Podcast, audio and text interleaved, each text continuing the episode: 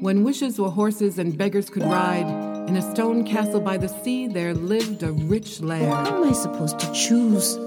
There are so many. And so he left the trail, and he followed the sound of the music. I am the goat from the hills and the mountains. And when I have finished eating these herbs and these vegetables, then I shall eat you, too.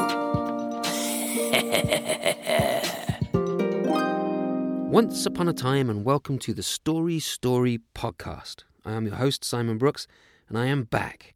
And I have some stories for you. This is a podcast to hear traditional stories told by some of the best storytellers in the world.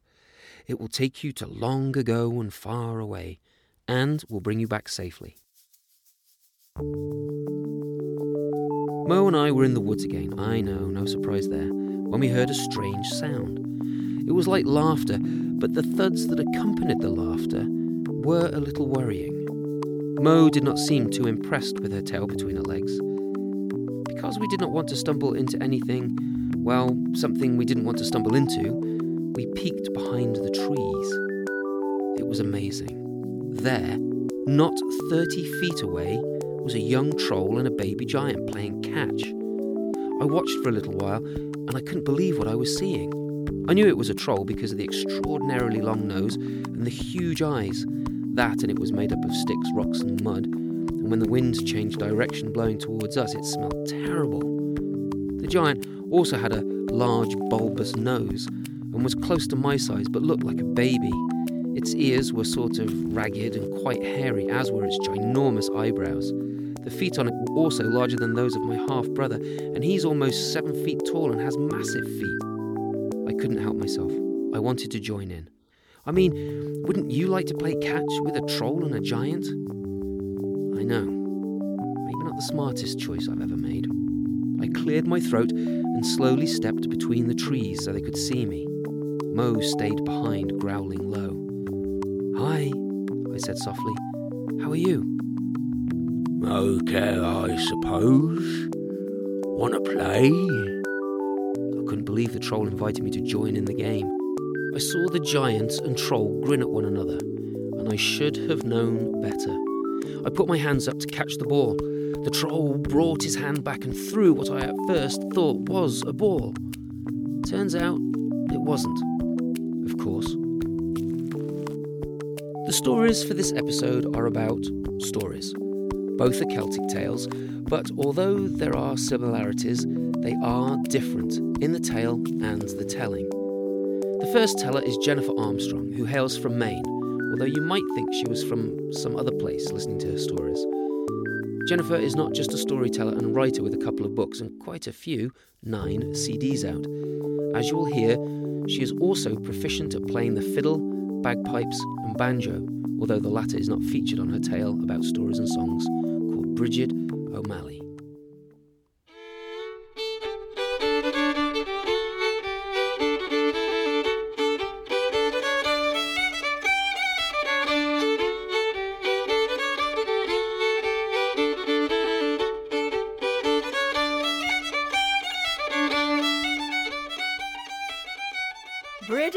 Bridget was headed down the road to Sligo Fair, and it was a beautiful day. The sun was shining, the birds were singing, all the flowers were nodding their heads in the fields either side of the road. But Bridget O'Malley, she wasn't paying any attention to any of this. No, she was daydreaming about what she'd find at the fair. Oh, there'd be grand things to see, and maybe she would buy a new shawl or some new ribbons for her hair. And what with all of her daydreaming, she didn't pay any attention to where she was going, and she took a wrong turning. There she was, a long way from Sligo Fair, and night coming on. Well, as luck would have it, as she came around just the next bend in the road, there was a wee cottage with a warm light shining its welcome in the window. And Bridget said to herself, Maybe I could spend the night here, get a bite to eat, and go on to Sligo Fair tomorrow. So she went right up to the door and she knocked. A woman answered the door and said, Bridget O'Malley, what brings you out here so far from home? And Bridget told her how she was heading out to Sligo Fair and took a wrong turning, and could she spend the night and maybe get a bite to eat and go on the next morning? Well, of course, Bridget, come on in. Sit down, make yourself comfortable by the fire there. So Bridget did. And then the woman said, Now, Bridget, sing me a wee song while I'm getting the supper going. It will shorten the work, it will. Me? said Bridget. Sing? Well, I couldn't do that. I don't know any songs. You don't know any songs? Oh, now, Bridget. I tell you what, it'll be all right. Tell me a wee story. That will do just as well, and it will shorten the time it takes getting the supper going. For the second time, Bridget said, Me? Tell a story? Well, I couldn't do that. I don't know any stories. Oh, Bridget, you don't know any songs nor stories. I tell you what, then, it'll be all right. Pull out the penny whistle, the harmonica, whatever you have in your back pocket. Give us a wee tune. That will do just as well, and it will shorten the time it takes getting the supper going. For the third time, Bridget said, Me? Play a tune? Well, I couldn't do that. I, I don't play any instrument. Bridget O'Malley, you come in here wanting a place to spend the night and a bite to eat, and you can't sing a song, tell a story, or play a tune. Be off with you then. And she showed Bridget out the door. There was Bridget, back out in the night. No place to go, nothing to eat. Well, she went around the back of the house where the well was. Thought I'll get a drink of water anyway. Well, as she was lowering that bucket down in the well, a great wind sprang up out of nowhere. It picked Bridget up off the ground. It was whirling her away through the air, leaves and branches flying past her face, till it thumped her down on a piece of lonely road. Bridget looked all about her. She didn't know where she was. She couldn't see a thing. She couldn't hear a thing. Well, but for one thing, she could hear a baby crying. This baby was crying louder than you've ever heard any baby cry in all your born days. Bridget thought, well, that would be me if I were any younger. And as she sat on listening to that baby crying, she got to thinking. Where there's a crying baby, there's bound to be a mother. And where there's a mother, there's bound to be a place to spend the night and a bite to eat. And Bridget picked herself up and made for the sound of the crying. Sure enough, she came upon another wee cottage. And she knocked at the door, and when the mother answered the door, she said, Oh, Bridget O'Malley, am I glad to see you, the best singer in all of Ireland. You can sing this baby to sleep, and we'll all have some peace and quiet. Well, Bridget opened her mouth to say, Me? Sing? When what, to her amazement, what came out of her open mouth was the sweetest lullaby you ever did hear. Sleep, O oh babe, for the red bee hums the silent twilight falls. Aoibheall from the grey rock comes to wrap the world in thrall. All yon van, oh, my child, my joy, my love and heart's desire. The cricket sings you lullaby beside the dying fire. It was the sweetest scene you ever did see.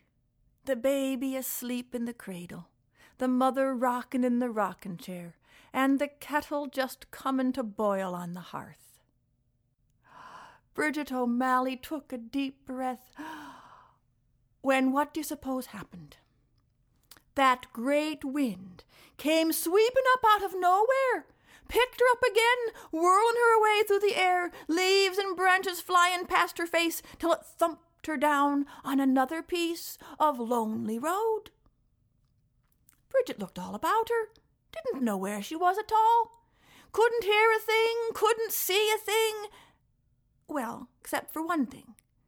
She could see a great procession coming up the road toward her. Folks all dressed in black, carrying a long black box. They came up to where she was sitting in the road. She could see it was a funeral procession. And they saw her. Oh, it's Bridget O'Malley, they cried. The best piper in all of Ireland.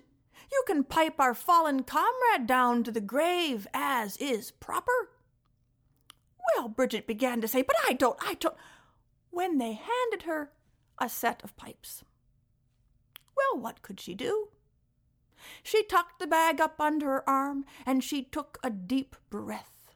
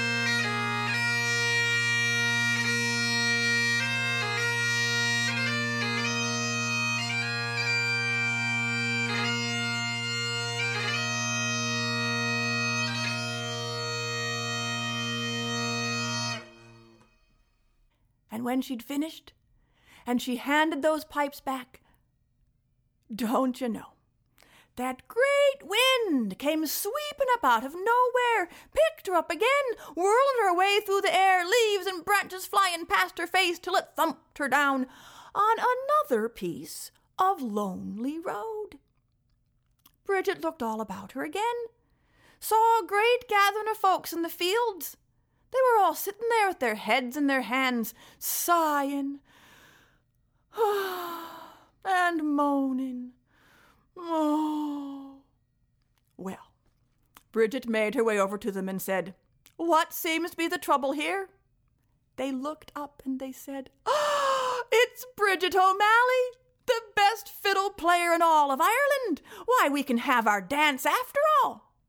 And Bridget said, Well, hand me the fiddle. I'll see what I can do. She was learning, you see. So they handed her the fiddle, and Bridget lit into the most merry tunes you ever did hear.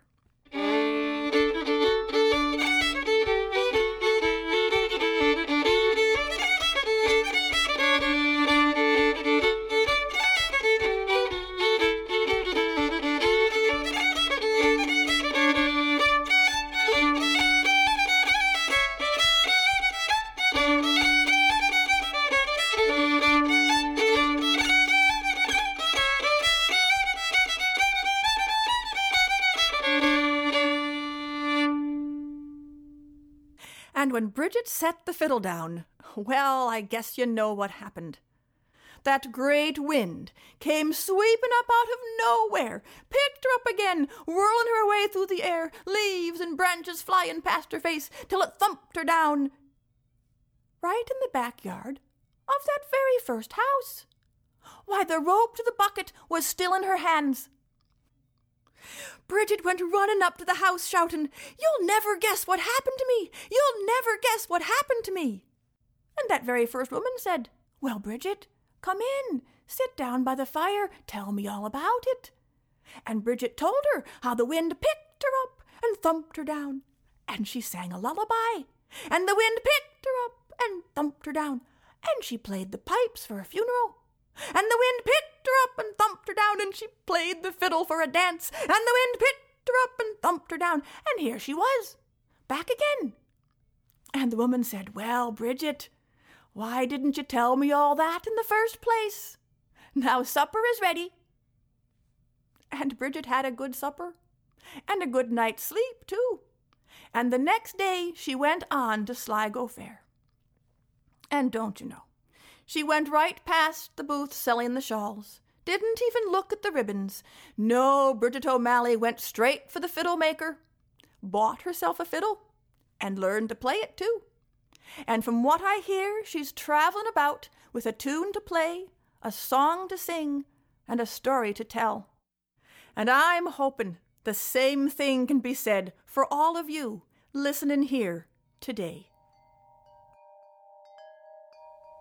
Today's fairy tale sponsor is Prince Charming's Processing and Print House. For heirloom photographs your family will treasure forever and ever. Silver gelatin, bromide prints, C41 and E6 processes no problem for Prince Charming and his elves. Whether it's 35mm, medium format, or 10x8 negatives, PC and his helpers do it all, and their quick turnaround will impress any empress or emperor who has a deadline for a job. Don't let your film spoil, let Prince Charming do the toil. One day your prince will come, as used and preferred by Snow White Wildlife Photography. Today's patron spot will be brought to you by the goat from the hills and the mountains. Hey! So, Mr. Leonidas, he said his son liked the story about me, eh? Hmm. That ant was a pain in the butt, Diego. I have to tell you. Stay away from the ants. They got sharp little teeth, I tell you. Well, I hope you keep listening, Diego. And let us know if you find a story you want Rachel Ann or this Simon dude to tell. They might be able to hook you up, you know? Be like Dylan and Diego and become a patron for as little as $4 a month while getting some sweet perks and rewards. it would be pretty cool. What? You want to say something? Yes, you can become a patron by going to www.patreon.com forward slash story story podcast. Hey! All right, that's good. You can go now. What? What about the rest of the story you were telling? Okay, okay. So you are right. I should have known better. As soon as the ball was released, I realised it was not a ball, but a rock. That was the last I remember until I woke up in hospital. Mo was on my bed licking my face, which had a huge patch over my right eye. Was hoping it would be a pirate patch, but it wasn't. Maybe Rachel Ann will put a photo of it on a website for you to see. My eye was a mess. Mo had run off to get help like Lassie does in the movies, but the two creatures had long gone. Next time I see giants and trolls, even baby giants and trolls, I will steer well clear of them and sneak away. No more playing catch with monsters for me. Mm-mm. I met Jane Dorfman for the first time earlier this year at Stone Soup Storytelling Festival in Woodruff, South Carolina. She is a gem of a person and a wonderful storyteller. In her tale, The Boy with No Story, she tells the story of how a young lad became a storyteller in his own right. It's a similar thing that happened to me. Jane Dorfman's Boy with No Story. This is a Celtic story, and it was called The Man Who Had No Story. There was once a young man, a poor young man, and the only work he could get was to cut rods, which are those thin little shoots from the bottom of a tree that people use to weave baskets. Problem was, he had cut all the shoots from all the trees around, and the only trees that he hadn't worked on were in a part of the wood that was known as the fairy wood, and no one dared go there. But the young man felt that he must of necessity, so he went in and he cut rods, and he'd got one bundle and another when a strange fog came up. The young man could not see the hand in front of his eyes. But far in the distance he saw a little light, and it was a cottage, and he made for it.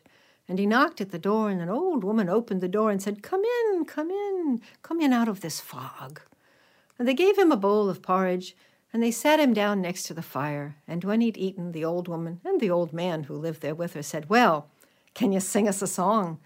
And the young man said, Oh, I have no voice for singing. Well, then surely you can tell us a story.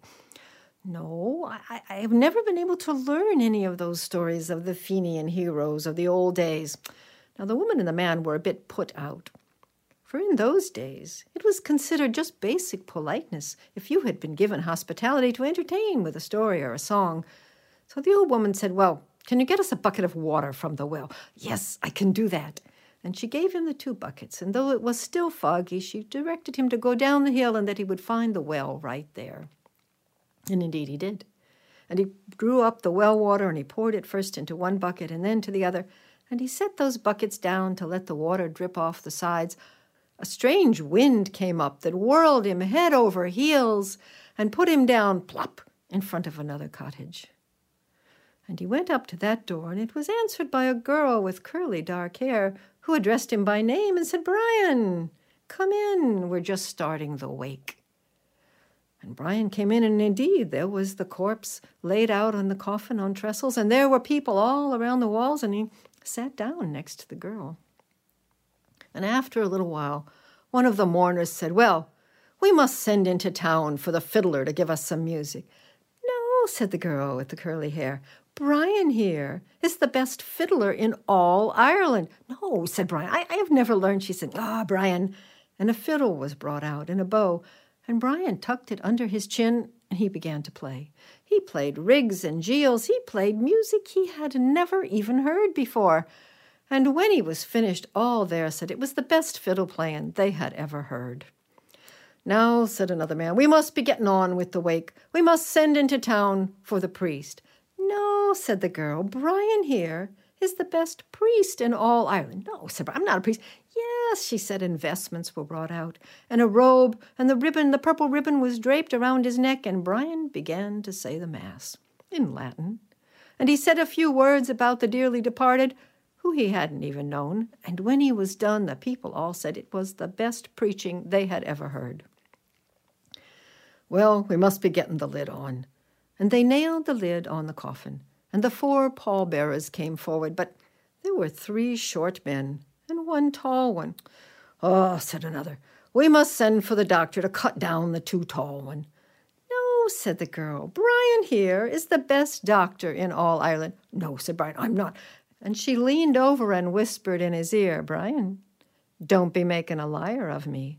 I know where they need a wet nurse down the road, said Brian and tools were brought out horrid little saws and scalpels and knives, and they were laid out, and the too tall pallbearer hopped up on the table and pulled up his pants leg. And Brian took up the little saw. He could hardly bear to hold it, and he cut into the man's leg, and he cut down four inches more, and then jammed the foot on, and then he treated the other the same way. And the man rolled down his pants leg, leapt up, and picked up his end of the coffin, which was now perfectly level and they led all the mourners out of the house and down the hill to a strange graveyard, a stone wall with no gate. And they climbed over the wall and handed the coffin, and Brian was at the end of the line of mourners, and when he was just about to climb over the wall, the strange wind came back, picked him up, whirled him head over heels, and plopped him down back beside the well. He quickly picked up the well water buckets and the water was not even dry on the outside. And he went back up the hill, and the old woman opened the door, and she said, Well, Brian, do you have a story for us now? And Brian told them the story of the strange wake, and of the fiddle playing, and of the saying of the Mass, and he even told them about the doctoring. And when he had finished, they agreed it was the best story they had ever heard. And the woman made him a fine meal, and they put him to bed that night in their own bed, covered with a soft eiderdown. Brian woke in the middle of the night, feeling chilled, and thought he must have kicked off the covers, but when he sat up, he was back in the woods, with his two bundles of rods right there, and he quickly picked them up and he went back into town. But Brian never needed to cut rods again. He ate and dined and drank on that story for the rest of his days.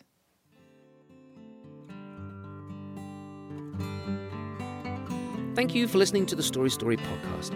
Show the love, find Jane Dorfman and Jennifer Armstrong on the internet and tell them that you heard them on the podcast. And now you want to hear them tell more stories or buy their merch from their website. You can find Rachel Ann and the podcast on Facebook, Instagram, and Twitter at Story Story Podcast or Rachel Ann Harding, where you will find the visual candy from the fairy tale sponsor ads and other goodies. Me, I'm on Instagram at Simon M. Brooks and on Facebook on my website, simonbrooksstoryteller.com. The beautiful brains behind the fairy tale sponsor is Christina Vincent. The inspiration for the true fairy tale was my detached retina. You can find more about that on my Instagram feed. Check out the ads for the fairy tale sponsors and let me know the favourite story that you have heard or your favourite stories from your childhood. Who knows? Maybe you'll hear them here soon. This podcast is made possible by patrons like you. If you would like to become a supporter for the podcast or discover sponsorship opportunities, you can find links on storystorypodcast.com. If it isn't in the cards to support the podcast right now, no worries. Go write a review on Apple Podcasts, which helps other story lovers find and enjoy the podcast. Head over to the website and join the mailing list for hidden goodies, and if you tune in, you'll hear more stories next week. But until then, live happily ever after. And Mary Kate opened up the door, and there, on the doorstep, wrapped in his own blanket, was her baby. And to this day, Anansi spins webs so that he can catch the flea, the fly, and the moth that got away. If you go down to the lake on a clear day when the water lies as calm as a sheet of glass, you can still see the rooftops of the castle glittering in the sunlight. And if you listen really closely, you can even hear the festive music from the royal court.